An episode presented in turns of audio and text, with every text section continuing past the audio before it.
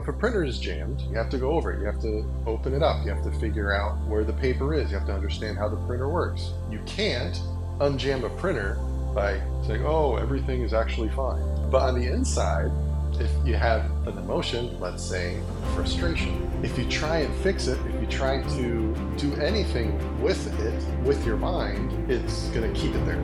It's not going to resolve it. It's only when you open up and let go of all that, that frustration can actually leave.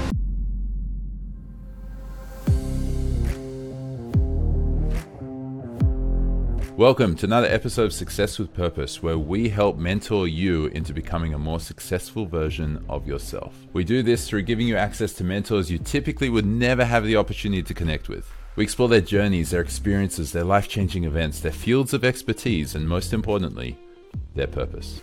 My name is Harry Goldberg, husband to an incredible woman, father of two amazing daughters, host interviewer, and interrogator of this podcast. And now, just before we learn from yet another exceptional guest, if you find value from these conversations, please make sure to like and subscribe below, leave a review. It really does make a difference. And of course, share with someone else who's going to find value. Now, listen in, pay attention, take some notes, enjoy. Let's begin.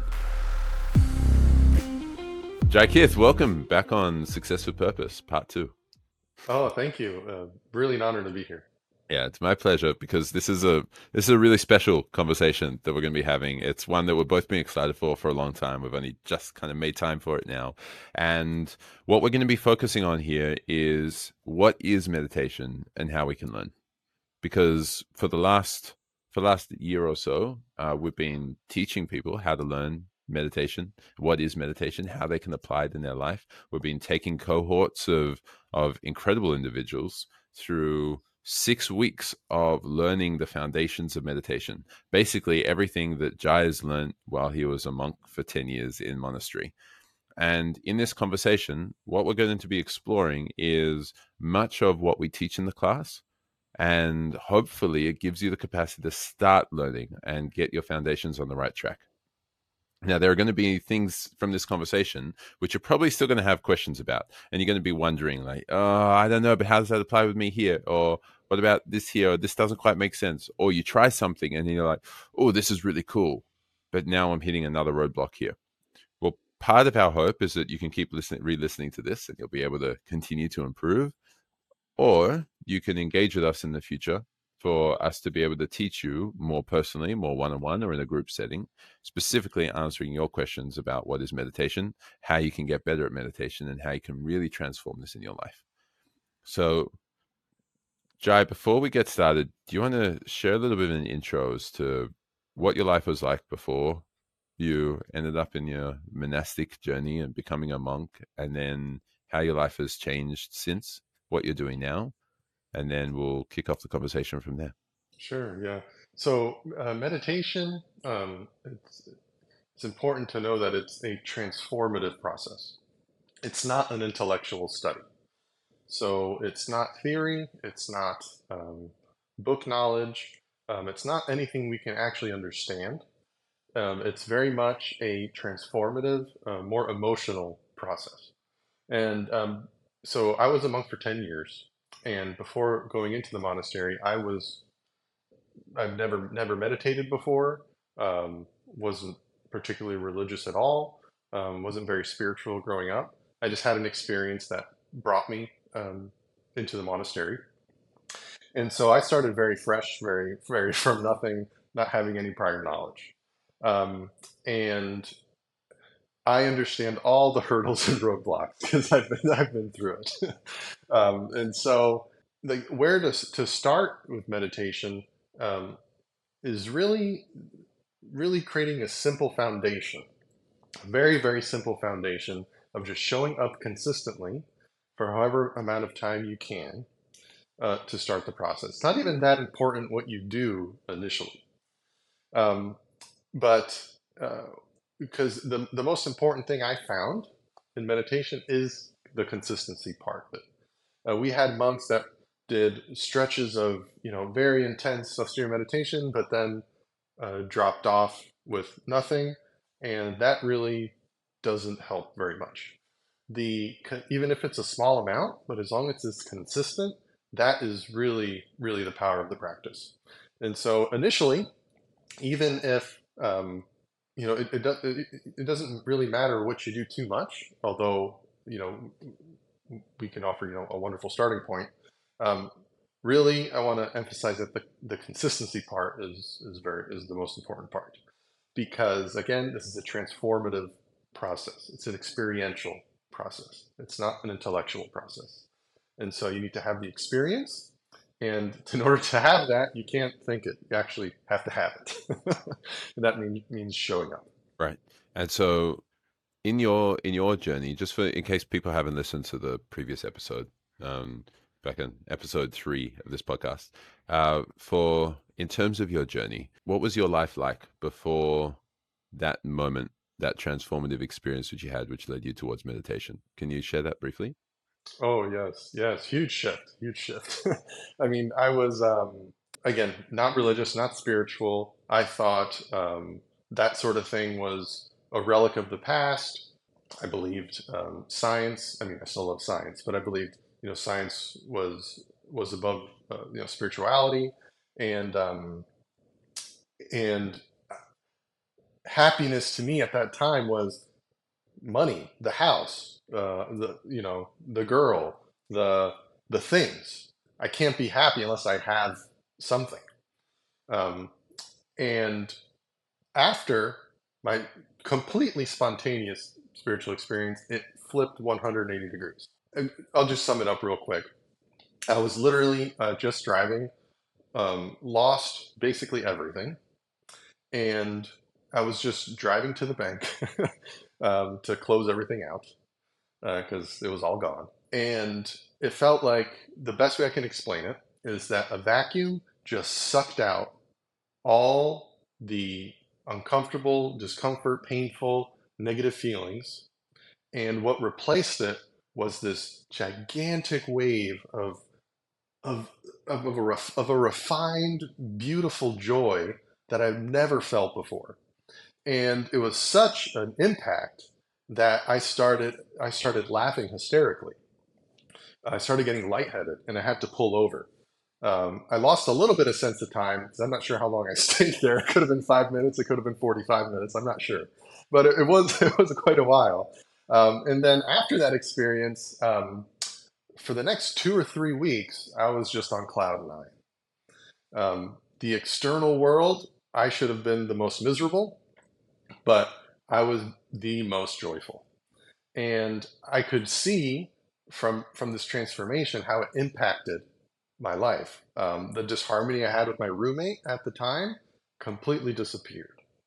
Um, uh, things like I, would become more lucky at things, or like thing opportunities. There were I, I would see more opportunities for things.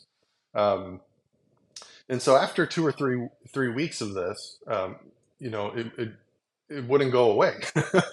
and so um, I started reading about, you know, what is this? Uh, so I went to Barnes and Noble, um, and I and as soon as I walk in and I turn to the right, and there's this big sign that says spirituality. So I walk over there, um, and the first books that I see are um, two books from the East, uh, Nisargadatta Maharaj and uh, Ramana Maharishi. And so, and they were talking about the self. They were talking about um, spiritual realization. I didn't even know Hinduism was a religion at that point. I had I didn't even know it existed, um, and so I, I, read those books and I was like, wow, they're actually talking about what I experienced. This is phenomenal. Um, and then I knew at that point I, I wanted this. I wanted to study this as sort of my life study.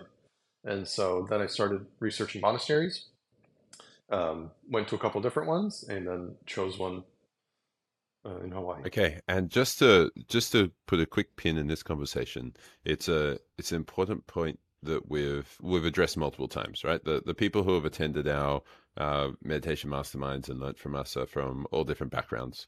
Uh, we've had people who are who are Christian, we've had people who are Jewish, we've had people who are uh, who are very atheist or agnostic. We've had people who follow Eastern religions as well uh, the what we're actually teaching in meditation isn't directly Hinduism ultimately. uh, it's quite separate to the spiritual uh, to the spirituality realm of it. It's just Hinduism just seemed to be the way that you managed to find this technique that we've been teaching, right? Yes, no, that's correct. Um, in fact, I identify more as spiritual but not religious at the moment. right. Um, the um, the the monastery I went I went into what um, ended up being Hinduism, um, but I certainly wasn't attached or anything to that. Um, what made me go, go into that monastery was one um, the location. It was in this beautiful island of Hawaii. it just looked heavenly. probably one of the most beautiful places on the planet that I've seen. Um, and two, the just, just the, the vibration of the place. It was just amazing seeing the monks there and everything. It just, it just called, sucked me right into it. Uh, another monastery that I saw, it was the Zen Buddhist monastery. Loved it as well. It was in upstate New York, um, but it just it just didn't have that calling for me, and so um, I just jumped two feet in into into the Hindu monastery in, okay. in Hawaii. And so then you spent ten years of a monk uh, as a monk, and we'll we'll explore what you actually learned during that while we basically teach the meditation in this conversation. But you're no longer a monk. You left the monastery, and you re-entered the world. Correct. What's your experience of life been like since you've been back in the real world? well, it wasn't too much of a distinction for me. Um, but um, basically, you, you take two year vows at a time. And then after a decade, um, you get offered lifetime vows. And I decided not to take lifetime vows. So, you know, it was, it was two, several, um, several fold here. Uh, one, you know, I wanted to get married and start a family. And then two, um, I really wanted to prove to myself, you know, okay, you know, these realizations that I got in the monastery, um, you're, you're in kind of a different world there. You're, you're facing a completely different planet. and um, I said, well, how does this translate into actually, you know, in real life and creating and uh, creating wealth and, you know, being out in, in action and everything in the world? And so um, I started with absolutely nothing. It was right during the pandemic, March 2020. Um, uh, I was given $1,000, an iPhone, and a plane ticket. That's it. Um, and the clothes that I was wearing. Um, I didn't even have underwear. In fact, one of my first purchases was going to Walmart and buying underwear. Um, so I literally started from nothing. Um, and the job that I had lined up because of the pandemic um, wasn't available. So um, uh, I went around and there was an opportunity to paint fences. So that's the first thing, the first thing that I did. Um, and all and all of that, that all the process from starting from nothing building up. All of it has been absolutely wonderful. It's it's truly been been a joy. More like um, my application of sort of the realizations that I found in meditation, you know, actualized. This is really cool because for the for the listeners, um, Jai and I have been pretty close now for about two two and a half years or so. Jai has put in a lot of effort, a lot of energy. A lot of people seeing it from the outside would be like, "Wow, he's grinding, he's hustling, he's working really hard." Uh, it's not like he's just like, oh, this is so nice and easy, and just kind of stumble into a job and everything's just working out perfectly. It's like, no, there's a lot of effort, a lot of time, a lot of work that's gone into getting where you are. Do do you want to share what you're doing now and some of the projects you're working on? Uh, sure. Uh, right now, I work for a, um, a, a, local bank.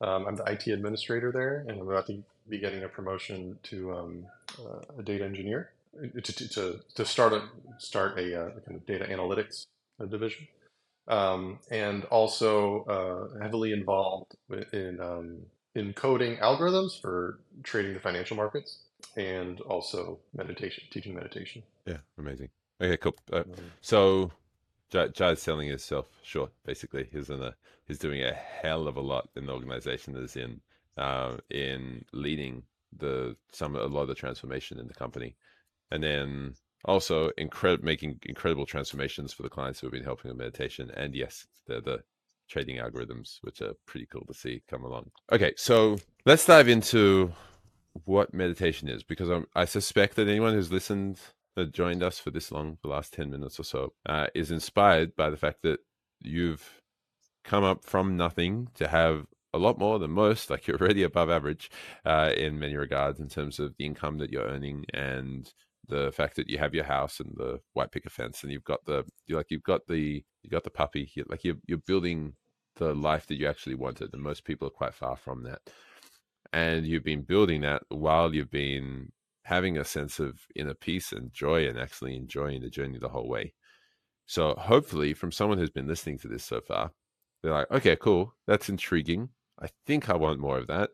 Let's hear what it actually involves.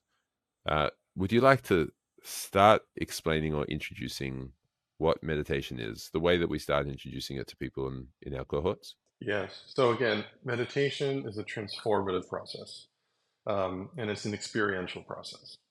And in the beginning, you know, we're so used to um, trying to avoid pain and going towards pleasure. And in meditation, we start shifting to welcoming pain. now, that may sound strange. You know, why would you want to welcome pain? Um, but, you know, you'll find that when uh, in, inside emotionally, when we have pain or any sort of suffering, um, if we want to try and fix it, if we want to try to push it away, if we want to try to avoid it, uh, pretend it's not there, um, say it's bad, all of that fuels it even more. And so in meditation, you're actually uh, going to be welcoming in all of your pain. And when, and when you do that fully, that's when it transforms. Right. And how long do you need to commit? we we've been talking about consistency and making sure that we're making the, the most of what we're doing. Uh, what does it look like to be consistent with meditation, and how long until we start getting the results? Yeah. So um, in the monastery, we did an hour and a half a day. don't worry, you don't have to do that much. Um, I recommend uh, 30 minutes, um, but you can literally start with 60 seconds. Um, if you have a very busy life, you've never really done anything like this before, um, it's difficult for you to find time, um, et cetera, et cetera. Start with 60 seconds.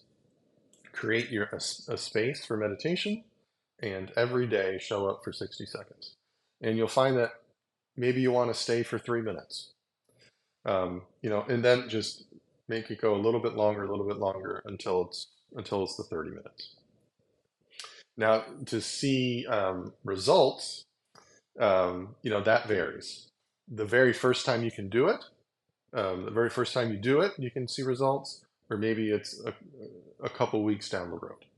Um, you know, a lot of the results that we see may not be what we think the results should be, so we don't see them as actual results. um, but the, you know, the process starts right away. Um, and uh, one thing I always try to emphasize is that you cannot, the, the way we approach meditation here, you cannot get it wrong. There is no possible way you can get this wrong. The only way you can get it wrong is if you do not show up. Yes, you've spoken about that quite a few times, right? People are often trying to discipline themselves and judge themselves and go, no, no, no, you got to pay attention, or you got to, you got to welcome it, or you got to let go. Like they, they start really pressuring themselves and they're trying to discipline themselves. And the way that I've heard you share it in the past is the only way that we discipline, like the only discipline we need in this practice, is to show up for practice. That's the discipline. So it's not like this is all without discipline and all nice and fluffy and rainbows and happy and whatever uh, we got to show up and actually do the work. But the work is not in the meditation. The work is showing up to the meditation, making Correct. the time in our busy yes, schedules, so making the space. It's it's a bit of a paradox that um, no effort is required in meditation. So you say, you know, you might okay, well, you know, what do I do? How do I even get anything? um, you know, what's the purpose of all this? Um, but the most difficult part of meditation is how incredibly simple it is. And so our minds want to uh, participate. They want to, uh, um, you know, move the wheels and, and try to get things things moving and going. Um, and, but anything that any any sort of effort like that just hampers things even more. But that's fine. You know that that's it's going to happen. That that's it's supposed to come up. um, and so when but when you start having the actual experience um, of a release, when you actually start uh, opening up and and your pain uh, goes away and gets replaced with your true inner joy, you're gonna be like, oh wow, okay. Um, you know, for most people, when they start experiencing that in meditation, um, it doesn't seem like they did anything at all. It seems like it was done to them. But what, but, but really, what's happening is that we stop suppressing, we stop holding on. Um, so then it, it goes all by itself. So really, there's a lot of habitual effort that's holding our pain inside. And so meditation, you start gently unraveling that. But the release happens completely effortlessly. Any sort of effort is suppression. Yes. Oh, okay. And the way, I mean, the way that we've often seen people appreciate this or understand it is that when an emotion comes up, it only ha- it can only go one of two ways. Like uh, like even positive emotion, but let's just talk about the negative ones. Like imagine a sense of anxiety or anger or rage or frustration or annoyance, what whatever extreme it is, whatever extent. Uh, imagine that that's coming up. But when that's coming up, there's only one of two ways it can go. It can be released and go up, and you let go, or it can be pushed back down. In which case, it'll come back up sometime in the future, eventually, usually in ways and in times that you don't expect it to. Um, so, can we explore a little bit about what this, what these emotions are, like how we notice them, how we can identify them? How do we know that something that's coming up is is kind of like an emotion that our mind is ultimately creating, or that it's an emotion that we've been suppressing? How do we identify it? Yeah. So the first step in meditation is to notice and welcome everything. We're, do not try to change it. You're just observing to see what's actually real for you. What's your actual real experience? Um, now, each of us have a, a, degree of how much we cut off ourselves from from our emotions. So if it, you're really just from the head up, you know, it may take a little while to get to get in touch with what's here. Um, maybe you know the sen- feeling sensations. Um, you know, maybe your, your thoughts will be more uh, more powerful or maybe you're really in touch with uh, with your pain. You've been feeling it, um, which is a, a step better. Um, and but now you're ready to to to really welcome it. What does it mean to welcome it? So we're talking about this resistance that's coming up, right? Like we're talking about, and it could even be something as simple as something that's uncomfortable, or is there another way to define it? Yeah. So any sensations at all, even what you would deem as good, you still open and, and release. you know the the meditation is a transformative process, but it, but it's also a process that changes as you change. And so, you know, in the beginning, you're gonna you're gonna be feeling, you know, emotions as as as you have understood them um, in your life so far. Um, but when you go deeper, you'll either understand where that's coming from, you'll see the motivation behind that, but also you'll see that the uh, identifying something as anger or as fear is actually way after the fact. There's so much that happens before we even uh, realize that we're fearful, for example. And the emotion itself is completely neutral. There is actually no negative or positive. It's all the same energy. But the negative ones is the ones we we push, we block, that we stifle. And so when we open up in meditation, we allow everything to flow. Our bad emotions start feeling good. Um, there was uh, someone yesterday. Um, so every two weeks we do a um, uh, sort of a meditation inspiration, thirty minute session for all the attendees of the meditation mastermind to to help. You know, if they have questions, obstacles, you know, to help keep consistency. Um, and someone yesterday that I'm, I'm starting to enjoy my uncomfortable feelings. And I love that because uh, that's really starting to open the door to, to the welcoming process. And so we want to welcome absolutely everything. We do not want to censor. Um, we're so used to censoring. We're so used to not wanting to deal with it because we don't know how to deal with it. We think we actually have to do something with it.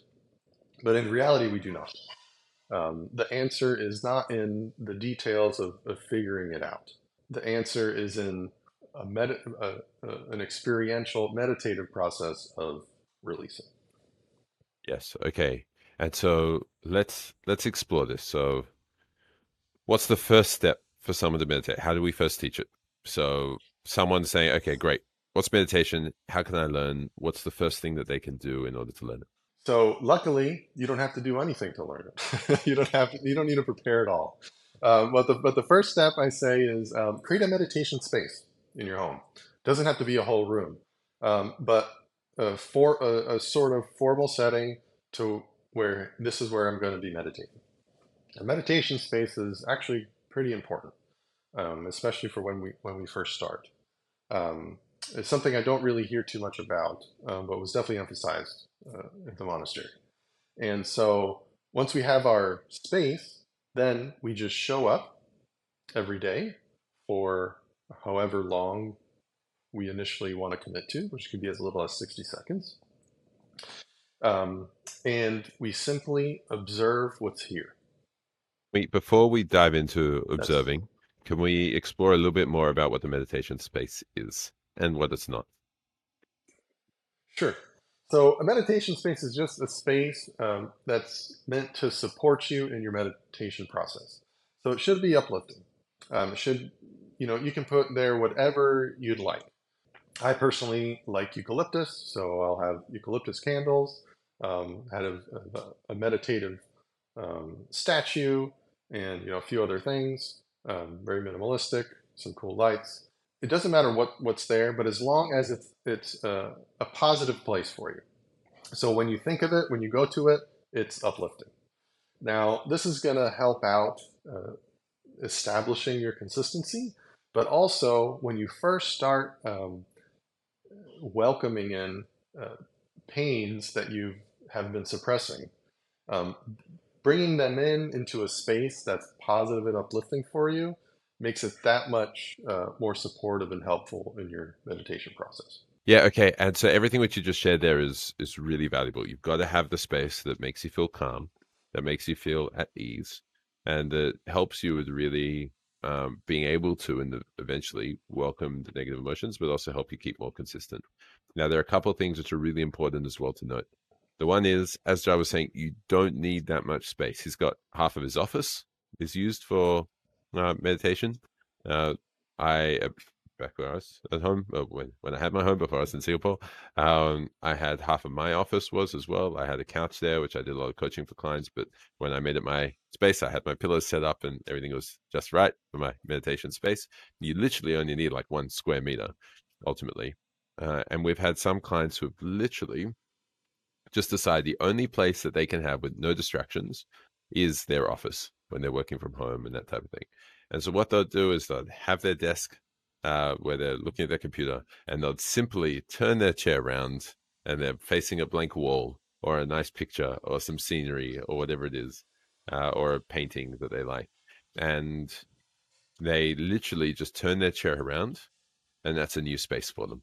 They're not looking at their computer. All the sounds are off. They're not getting those annoying Slack notifications all the all the freaking time, and no one's able to call them on Zoom. Like there are no distractions. The kids aren't running in. There's there's no one shouting around you. You're literally just in your own meditation space. And as you progress in meditation, like say six months in or a year in, you won't need this space anymore as much.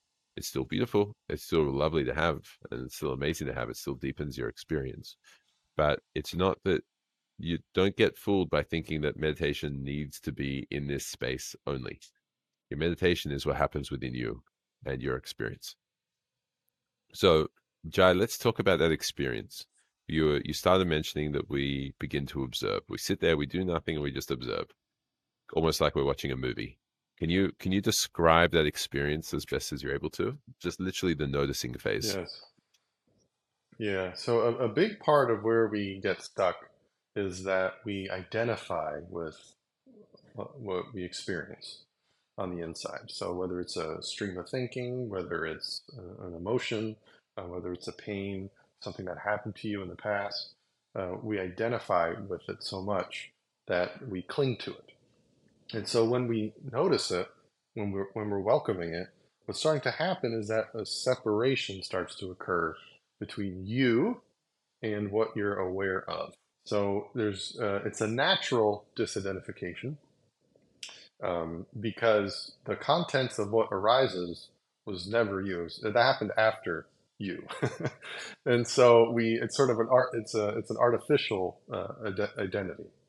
And so um, when when we observe, what starts happening naturally is that you start getting a sense of you and this thing that you're observing.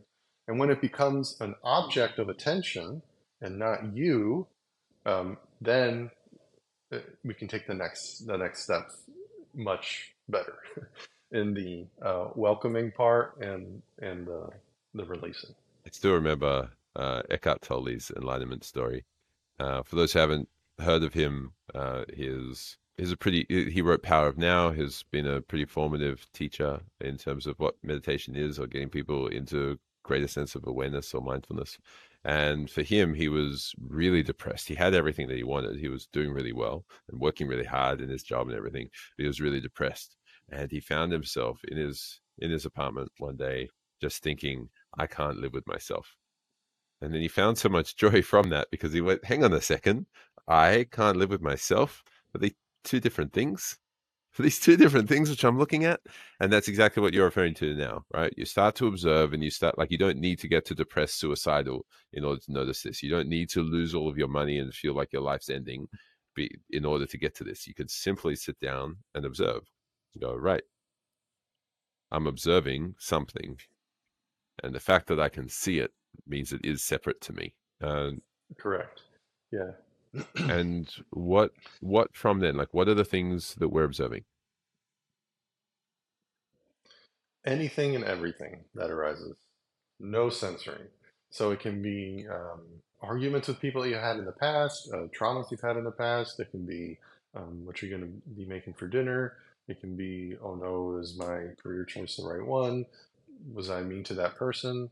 Uh, you name it. Absolutely everything that arises we observe.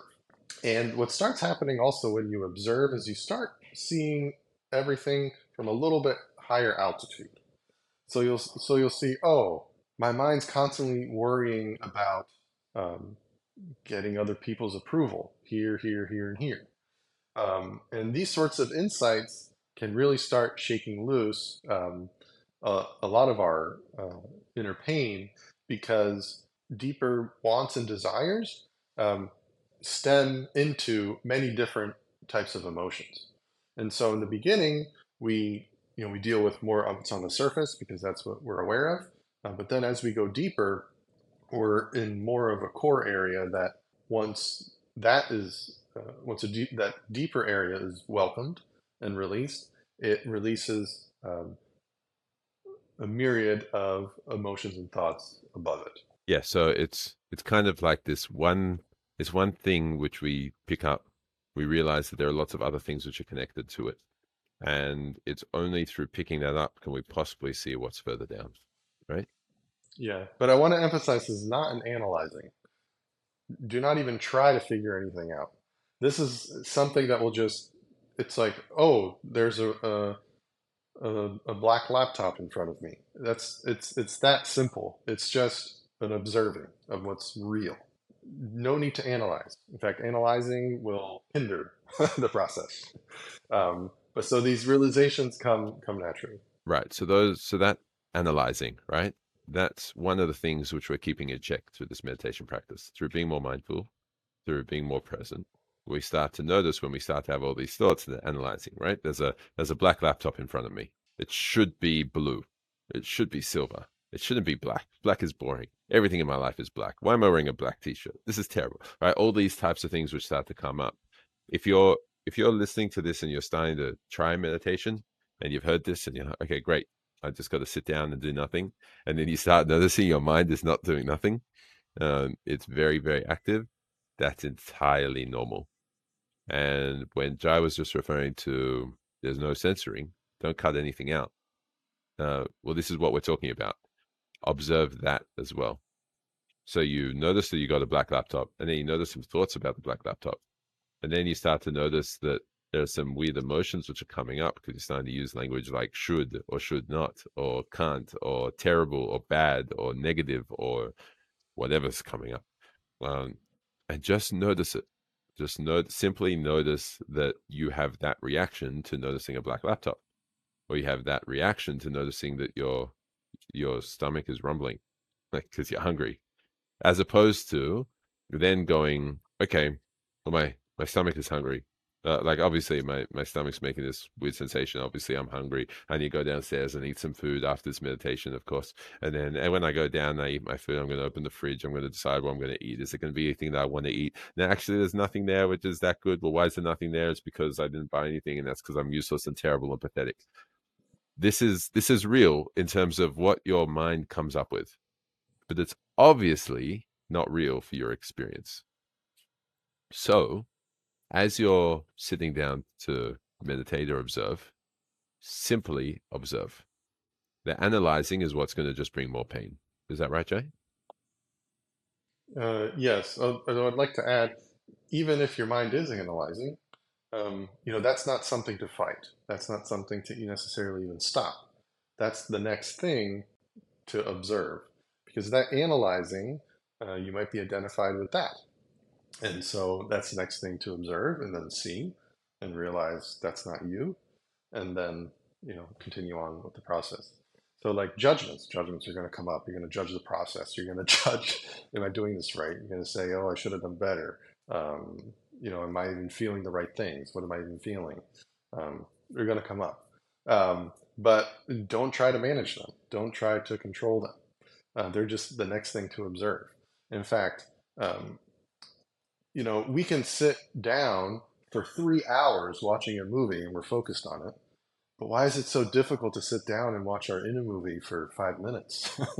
you know? And so it's very similar. There's absolutely nothing that we want to stop, uh, fight, um, change, because the, the process happens naturally.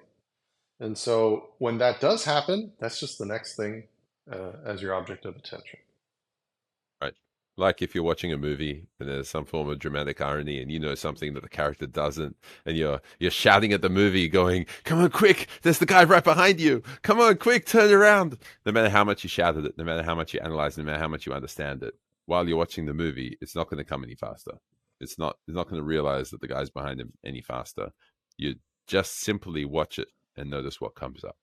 It's not going to change anything. It might be scary at times especially if you have anxieties or trauma that are showing up but just simply be patient with it and know that you're not causing any harm because you're just simply watching a movie. Yeah, and our minds are hilarious. it is well, one of the greatest comedies of all time. Mm. And uh, and when you start having that relationship with um, you know with what arises or how you react to everything, um, there's such a softness there. You're not going to take things um, as harsh. Problems will become serious, um, and uh, you know, even bring that out to the whole meditative process too um, accelerates. Okay. What's next? Now, self inquiry is simply just asking ourselves questions. Um, and that process may seem quite interactive, but it's actually something that happens all by itself as well. And so, even during the self inquiry process, where we ask ourselves questions, we're observing the whole process. So we ask ourselves a question, we observe what the answer is, because the answer that we're going to be giving is the one that's honest and that is actually arising. And then we say what the answer is. And so even that, it's, um, you know, the answers are yes or no.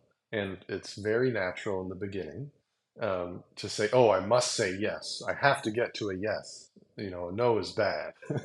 but that's that's not true. In fact, we, we had one participant um, who, even though we emphasized that, he um, thought, you know, that you know the goal is to get a release and to get a yes, and you know that's what we have to do. Um, but that process is more the the the mind's holding on and, and, and hampering down, and so the goal, yes, is a release, um, but that happens with a yes, that happens with a no, that happens with no answer at all even. And the releases aren't something that's efforted towards. It's something that happens by itself when we stop efforting at the whole thing. And the stop efforting thing is a sort of doing, but it's not a doing in the traditional sense that we understand it to be. Um, and it's definitely not, the mind will not say, yes, I have conquered and I have produced this release because there is no sense that it does it. It, it happens to the mind more so as the experience. But the self inquiry is very powerful. That's really where things start getting supercharged because we're able to um, become aware of and bring up much deeper areas, uh, much core areas of where all of our uh, emotional pain is coming from. Okay, so we've spoken about noticing and self inquiry. Where does welcoming come in? Like the welcoming stage, is that part of self inquiry or is that just beforehand? So the welcoming comes uh, before the self inquiry. So it's, really an extension of the observing. And so um, when we're able to observe what's actually within us, or our actual real experiences, we can start welcoming it in. We can start really bringing it up. We can start um, bringing it into the, the light of, of our attention. Once we do that, um, you know, releases can happen spontaneously like that as well. But once we're able to welcome it in, then it's it's sort of supercharged with self inquiry. Right. Okay. And that's that's the whole meditative process. And um, throughout the whole process, there is no fighting. There is no efforting. There is no have tos. There's no shoulds. It's a, a natural process that happens to you, but you ob- observe the whole thing. You're more hands off. That's why the discipline isn't showing up. And then when you actually do it, which is very, very simple, um, it happens all by itself. Now, um, one of the big things uh, that comes up too is, you know, okay, I have too many thoughts, I can't meditate, or my mind is so busy, I can't meditate. That, I mean, I, I laugh inside when I hear that because, uh, like, that means you can meditate because you need you just observe the thinking. Because we we come up with the notion that oh our minds need to be quiet or i have to be calm for it to be a good meditation. Or you know oftentimes meditation will not be calm. They'll be they'll be very intense if something you know if you dislodge something and, and an emotion comes up. Our minds do not need to be quiet in fact um, if we don't have quiet minds then it's a perfect recipe for meditation because what we do is we observe it we welcome it we actually have something to work with now a quiet mind will happen but that happens as a byproduct it's not something you directly attack. Um, I mean, it's a little silly when when you really think about it. I'm going to try to quiet my mind with my mind that produces thinking. it's it, it doesn't work, and so the the whole process. I mean, it's something that needs to be repeated because um, in in the external world, you know, to get something done to resolve something, you need to put effort. You need to fix it. You need to figure it out. Uh, but the total opposite is true in meditation for for problems on the inside. Okay. And so when we're saying it's the total opposite, you often share this analogy of the the printer being jammed. Can you share that one? Sure. Yeah. So if a printer is jammed, uh, what do you have to do? You have to go over it. You have to open it up. You have to figure out um, where the paper is. You have to understand how the printer works. Uh, you have to pull the paper out. You have to um, touch a bunch of buttons and then uh, then it's resolved. It starts working. You can't unjam a printer by saying, "Oh, everything is actually fine." That doesn't, work that way. um, but on the inside, if you have an emotion, let's say um, frustration, if you try and fix it, if you try to uh, make it better, if you try to um, uh, do anything with it, uh, with your mind, um, it's going to keep it there. It's not going to resolve it. It's only when you open up and let go of all that that that, that frustration can actually leave. Now, uh, again, our our minds need to experience this. That's why no matter what I say, I can't transfer that that knowledge because it's something you have to experience. Um, you know, I, I use the bike analogy a lot too you know, if, if we took a PhD class um, with a stack of books on how to ride a bike, that's not really going to, I mean, sure, it'll help a bit, but it's not going to help you understand how to ride a bike, how to balance. It's, it's a very experiential process. And the same thing is with meditation. Yeah. And so, if someone were going to start learning, right, they've heard what we've what we've shared so far, and they've heard up to this part about self inquiry, and they're hearing a lot about this, just observing. Like you've got the space and you're observing, and you're you're watching the movie, and then you're um, you're just you're basically welcoming, saying yes to whatever the experience is. Should we should we perhaps take a slightly different approach in this conversation and just simply guide someone through five minutes or so of what that would look like to simply observe and welcome before the self inquiry step? Would you be open to guiding us through like five minutes of meditation to be able to show that? Sure. Yeah, absolutely. And then after this, what we'll do is we'll start exploring what we mean by self inquiry. Because, like you said, right, like it's it's like it's like reading. Let's just say you've never walked before, and then you're reading books on running. It's like, well, hang on, hang on a second. It's great that you're reading books on running. It's actually very valuable to learn how to run the right way before you start running. But you got to at least experience walking first, because otherwise it's just too far of a leap. It just doesn't make sense. So if you're with us here, And you know, um, a good way to think about meditation is kind of like a fine art. So let's say a piano. You know, you can't just take four or five lessons and then, you know, play a masterpiece from Chopin or something. It's um, in it's very similar meditation.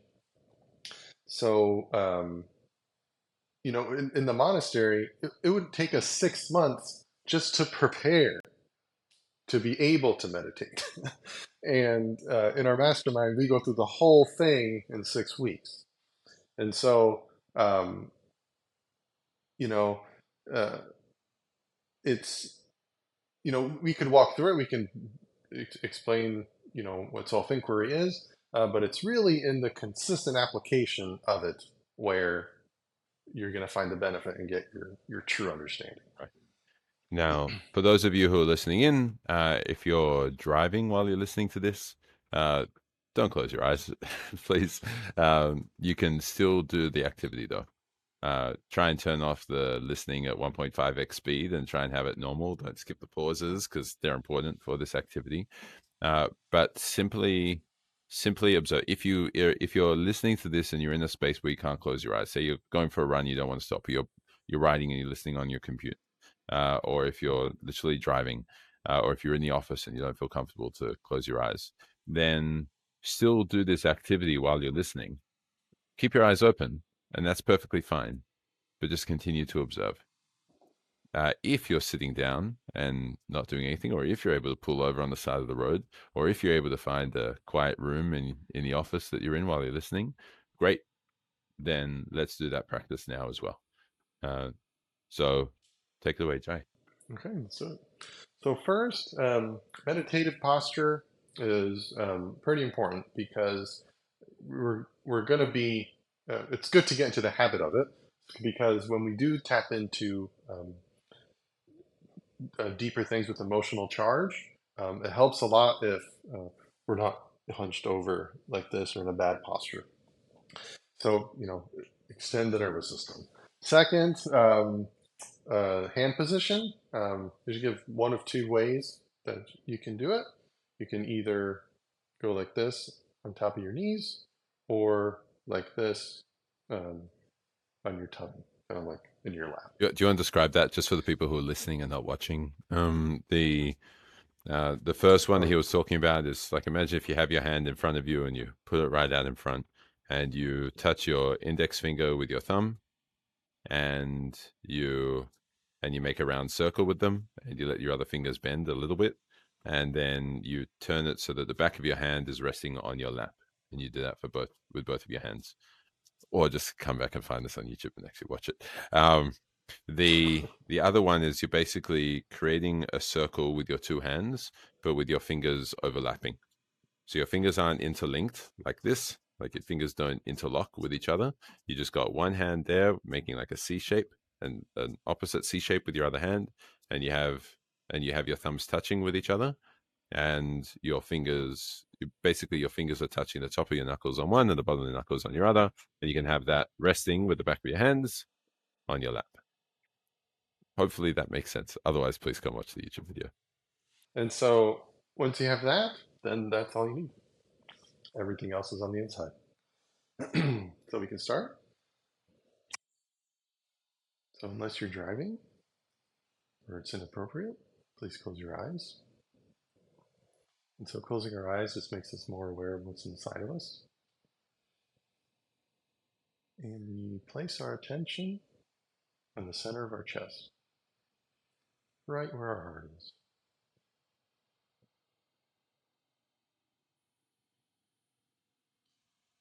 And just take a couple breaths and just simply notice what's there.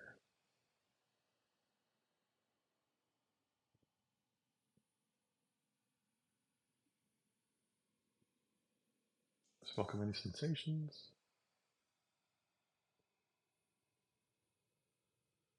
Anything that's there, just simply observe it.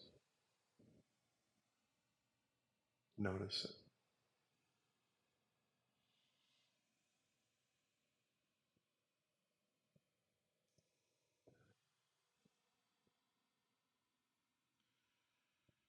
Now think of the biggest problem that you have currently. The biggest problem you believe you have. And notice the first thing that comes up when you think of that.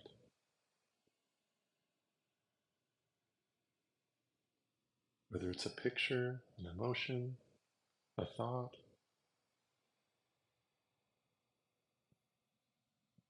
Just observe what's there.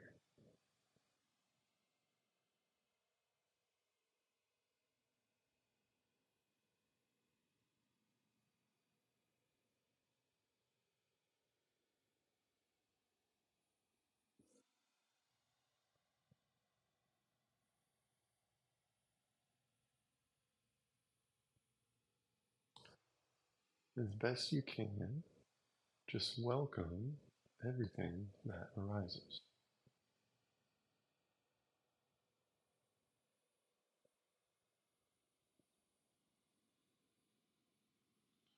Really let it be here.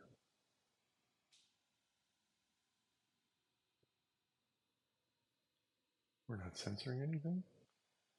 We're not judging anything as good or bad.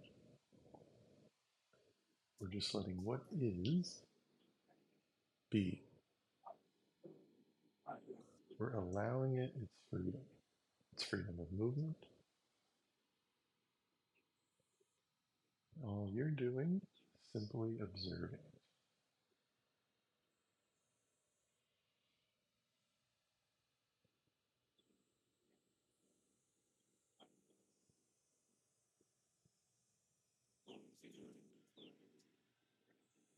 And place your attention again in the center of your chest, right where your heart is. Just simply notice what it feels like right now.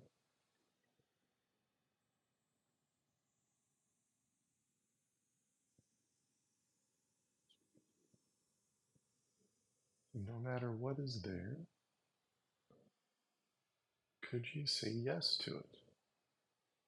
Could you welcome it?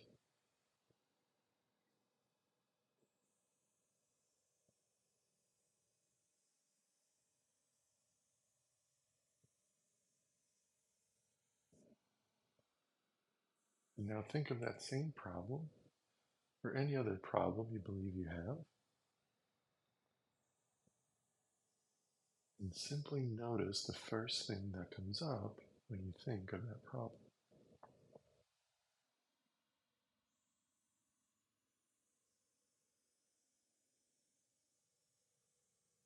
Really allow whatever arises to simply be here.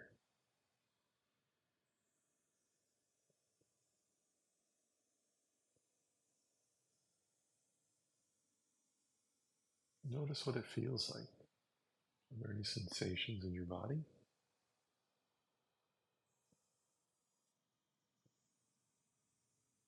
Are there any pictures, sounds? Whatever phenomenon, simply notice it.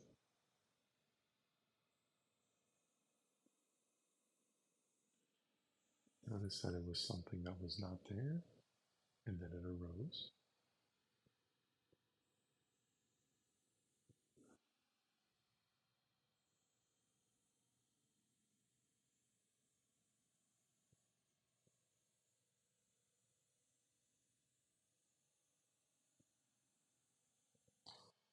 As best you are able,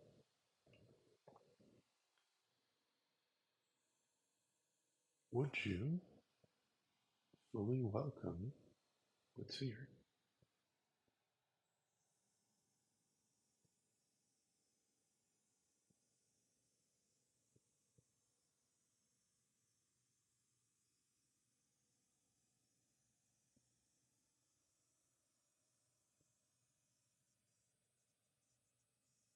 Mm-hmm. Okay.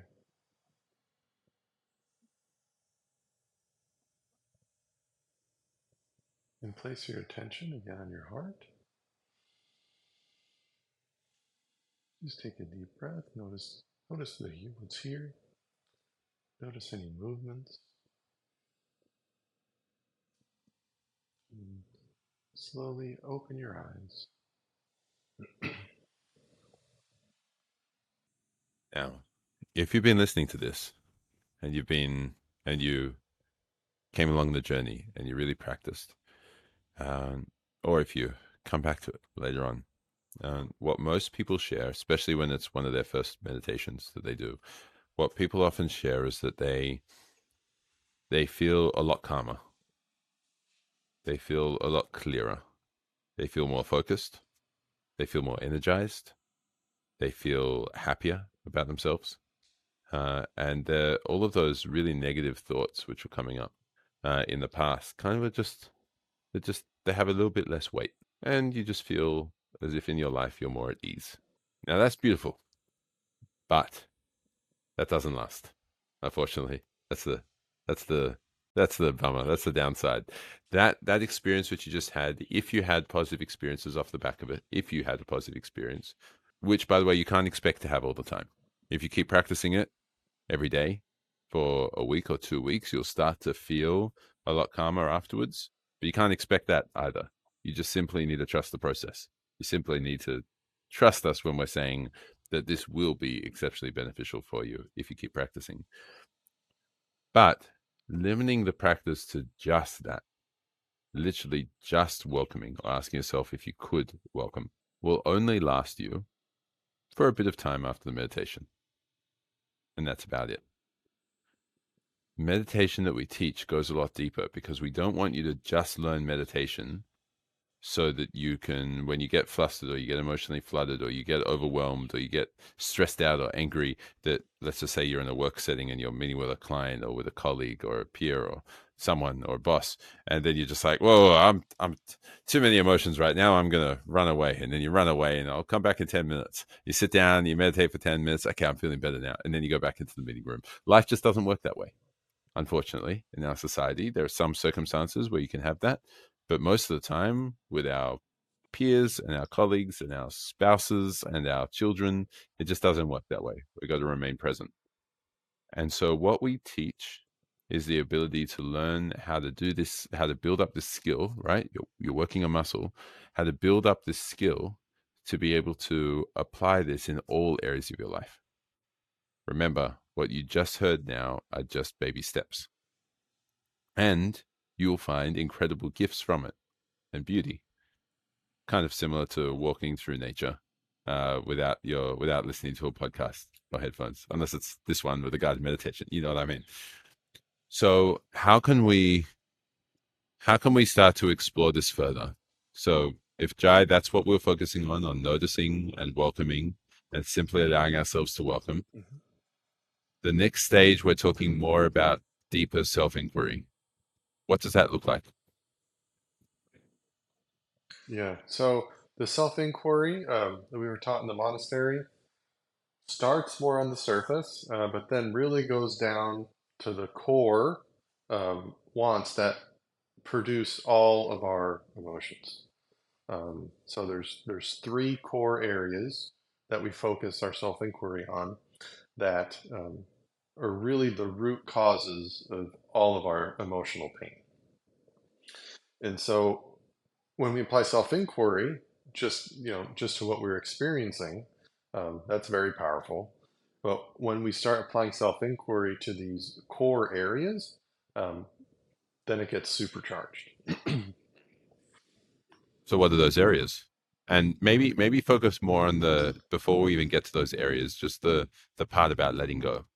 Maybe let's just focus a little bit more there, because that's the basis for what we start Okay. to look at it everywhere else.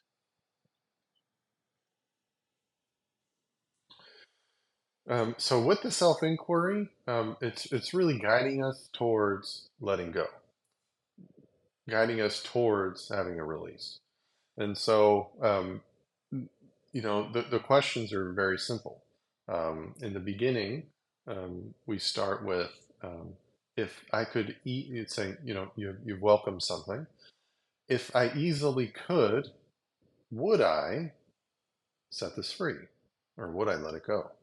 Now, when you ask it that way, um, it's not confrontational to where you must let it go because uh, we're very attached to what we have inside, oftentimes, even if it's painful. And so um, when we ask it in kind of a hypothetical way, saying, if this easily could be done, would it be something that you would want to do? Would it be something that you would do? Um, and again, a yes or a no is completely the correct answer, as long as it's true and honest to what you're observing inside. And so let's say there's something painful that comes up. Um, and you ask if you easily could, would you? Maybe it's no, I don't want to. Um, maybe because um, you know you, you feel like uh, someone needs to pay for what has happened or whatever it is. Um, but when we say no, um, and we observe and realize that, um, just in that honesty, it creates the openness for a release to happen. So again, yes or no is totally perfect. It just um, it's gonna be whatever is honest to you.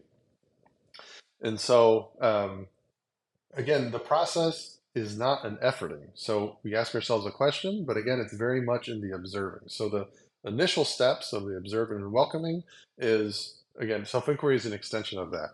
Because if you get to self-inquiry before you're able to to observe and welcome, doesn't really work because you're just gonna kind of be fighting and going against it. Um, and so again, this the release is what we're going for, but it's just a byproduct of the meditation, and it happens all by itself. As long as you just show up and you stick with the process consistently. Okay. So this letting it go, you've often used the analogy of holding a hot coal. Can you share that analogy as well? Yeah, no, that's a good. I like that one because let's say you're holding onto a hot coal. You're like, ah, this is painful. It's not going to help at all to try to identify what kind of wood it is or where it came from or um, why was it even picked up in the first place. The only thing that's going to help is let it go. And our minds don't like that often because they they, they want to have answers. it wants to to to figure it out. Um, but in in the beginning, you can feel a little bit like a jip, like uh, you've you've resolved something. It's like it's like I've resolved such a big problem so easily. Like it, it seems almost like a jip to, to the mind. Um, but uh, you'll start to notice that that's the answer for resolving uh, pain, emotional pain on the inside. And so, um, you know, an interesting thing too is we can't imagine what a release will be like because uh, everything, all the thoughts that we have access to and the things we can imagine are dependent upon sort of the emotional state we're in. And so we can't imagine ourselves beyond the emotional state that we are we are at. And so um, you know, it's that's why I keep on coming back. It's experiential. You have to do it. Anything I say is not really going to help because um, uh, you can't imagine what it would be like without it. Because at the moment, your imagination is in a box of what you have access to based on um, the emotions that you're feeling. And I want to I want to add to the analogy as well, just just for those who are trying this out and seeing if you're able to do it. Great.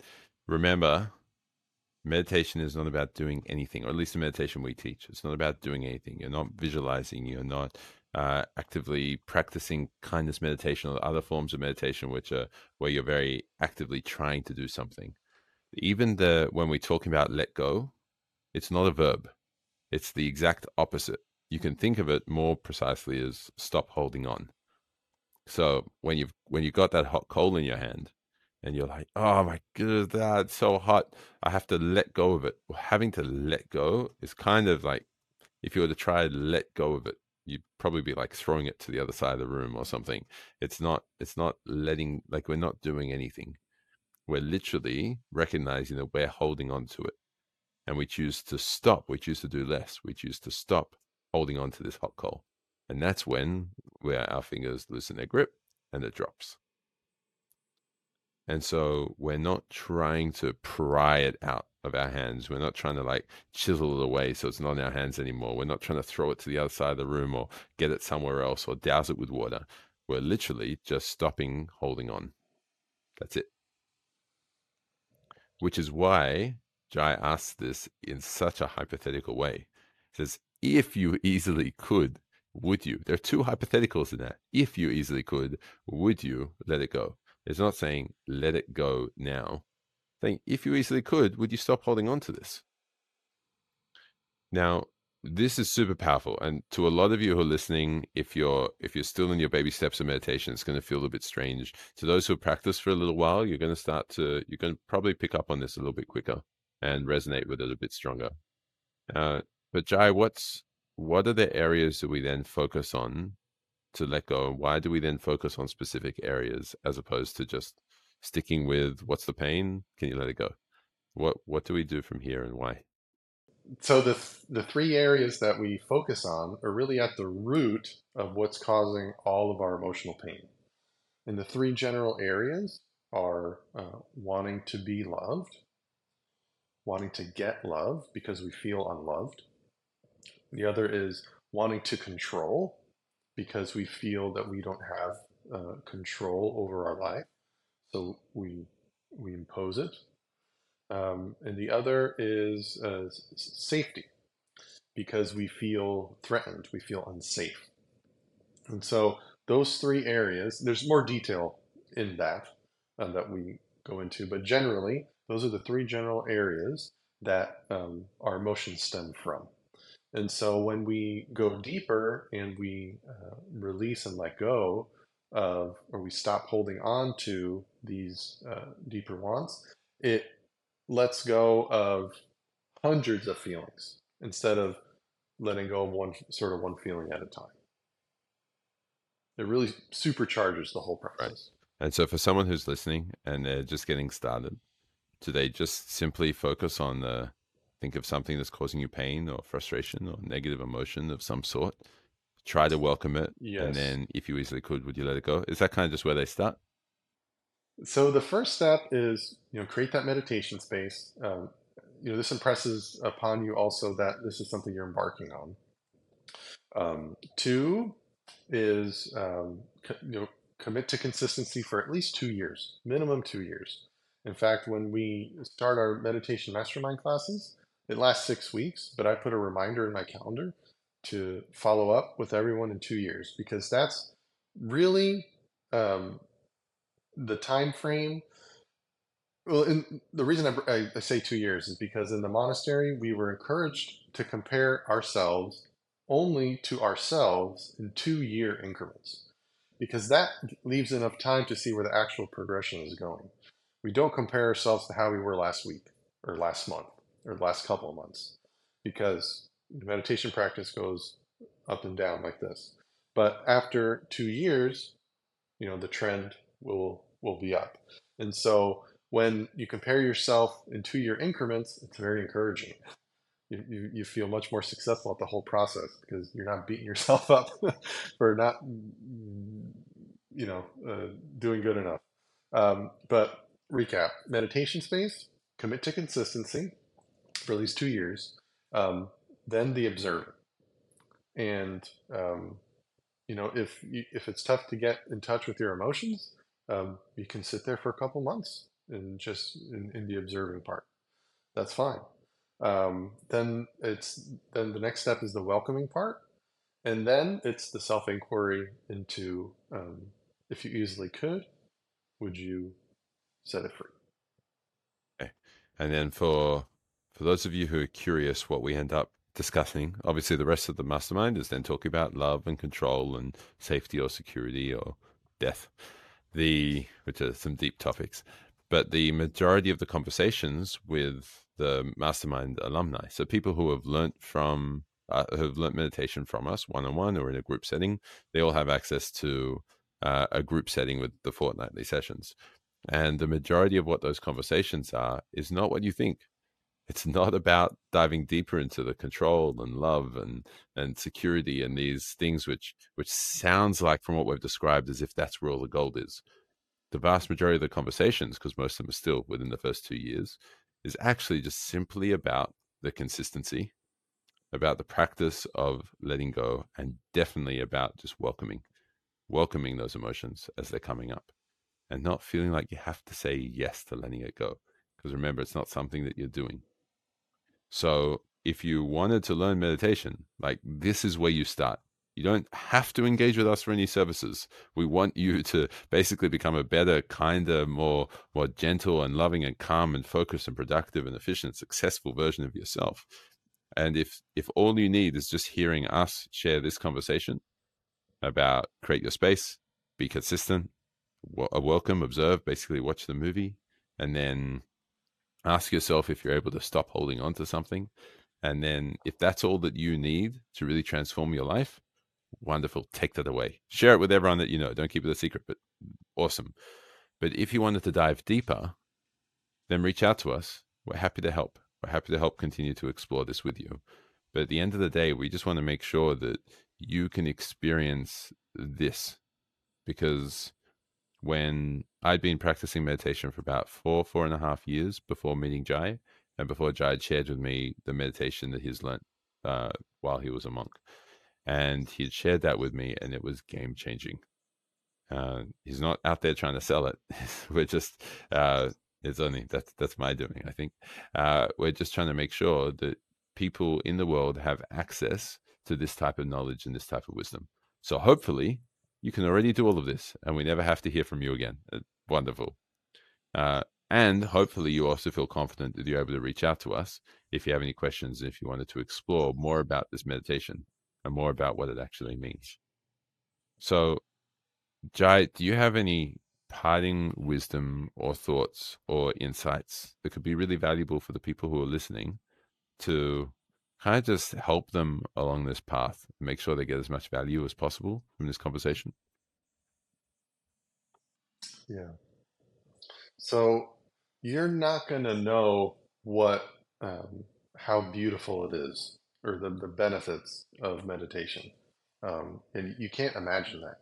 It is so, but what I can basically guarantee is that it's way better than anything you can imagine right now. It truly is. Um, I mean, the benefits immensely outweigh anything you have to do with meditation. Um, and again, the I always come back to it because it's really where it's at. The being consistent at it is the real power behind all of it. Even if all you did was sit down and observe, if you did that for two years, it would be a transformative two years but you know we, we take it much further. Um, also our minds get louder and it's easier for us to believe and get caught up in uh, in traps and things that don't matter even if we have an intellectual understanding of it. So we could completely intellectually understand okay you know the mind does this i have to observe i have to do that. But when it actually happens all that goes out the window. It's um, that's why that's why we have the um, every two week um, alumni session, just because our minds need uh, constant reminders, oftentimes, um, about the simple, how simple the process actually is. Um, because our minds will, it'll, it'll seem like a storm. This reminds me of a story um, of there's a monk who went who needed to seek a master, and um, he goes into the master's cave, and he says, "Anything that happens here is complete illusion, and um, do not try to stop any of it." And then he walks away into the other room. And he goes, okay, he's sitting there.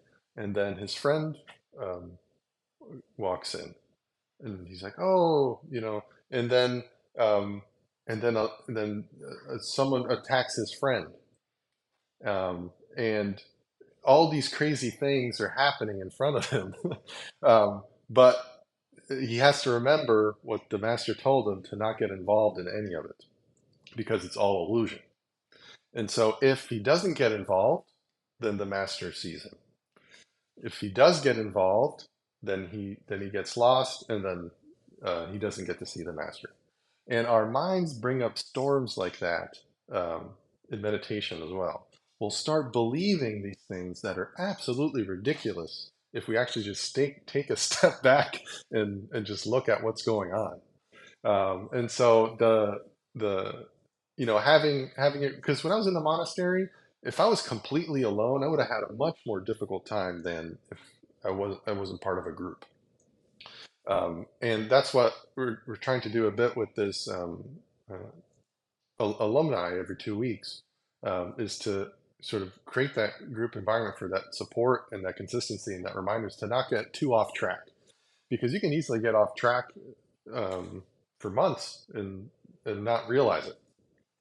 Yeah, the what you just shared reminds me of something that quite a few meditation teachers have shared with me. You've shared this with me in the past. Uh, Rajan Shankara, who was on another episode of the podcast, he was a monk at the same monastery that you were. He was there for twelve years. Uh, a incredible Zen Buddhist teacher named Henry Shukman uh, has shared this as well. He was on another episode too. Um, and I've heard Rick Hanson share things like this as well as numerous others it's this idea, and it reminded me ultimately. What reminded me of this was um, just yesterday. I was at the zoo with my daughter, and we were there, and we were looking at this really awesome bird. Like I hadn't seen an animal that keeps so still, other than like insects and the like, or like lizards and whatever. But as for a bird to be staying so still, what it does is it wades through shallow water, but it goes really slowly and it's looking for its prey. It's looking for its insects and worms and stuff, so it can't see it. It goes so slowly. And the way that it, the only, the part of the reason is it doesn't want whatever it's seeing to react to it moving. But the other reason is because as soon as it, like if it moves violently or quickly, it's going to make a huge ripple uh, and it's going to make a lot of movement in the water. If it makes a movement, it won't be able to see the thing that's trying to trying to get the outcome that it's looking for. And what the lesson behind this is, is that if you want to see things clearer, stop doing mm-hmm. things because the things that you're doing to try and see it clearer are actually murking the water. It's like trying to see what's inside the water, and you kind of just keep moving your hand around, and you just kind of try try, try to see it. And then all you're making are ripples, and it just distorts it all. And instead, learn to just be a little bit more still a little bit calmer, a little bit more focused, and just observe. And then when you're just observing, the ripples start to stop. The water becomes smooth. And then we start to see that what we're looking at is actually only just a reflection of what's in the water. And so we think that we're looking at the water, and there's so much more to see beneath it and above it. And as you do this practice, as you allow yourself to enjoy the gift of this practice throughout time, over time, you'll start to get to the point of being able to just see things clearer and seeing things with less of the distortion, less of the ripples. And you'll start to find that in everyday life, no matter almost no matter what's happening, you'll start to find happiness. Like not a crazy the Joker type laughing at everything, because that's that's um, psychopath, psychopathic, as opposed to uh, insightful wisdom, you start to just find, you start to see how funny our minds are and how crazy they are. And you start to find a lot more joy in everything that's happening. and people won't understand it. That's why you need a community of others who can support you through it. That's one of the things we're trying to create, but you can find that elsewhere as well. Uh, other people might not understand it, but it's your journey that you're going through to be able to see things clearer, create some stillness, and allow yourself this ability to stop holding on to everything carrying all of this weight on your shoulders. Is there anything else worthwhile sharing, Jai?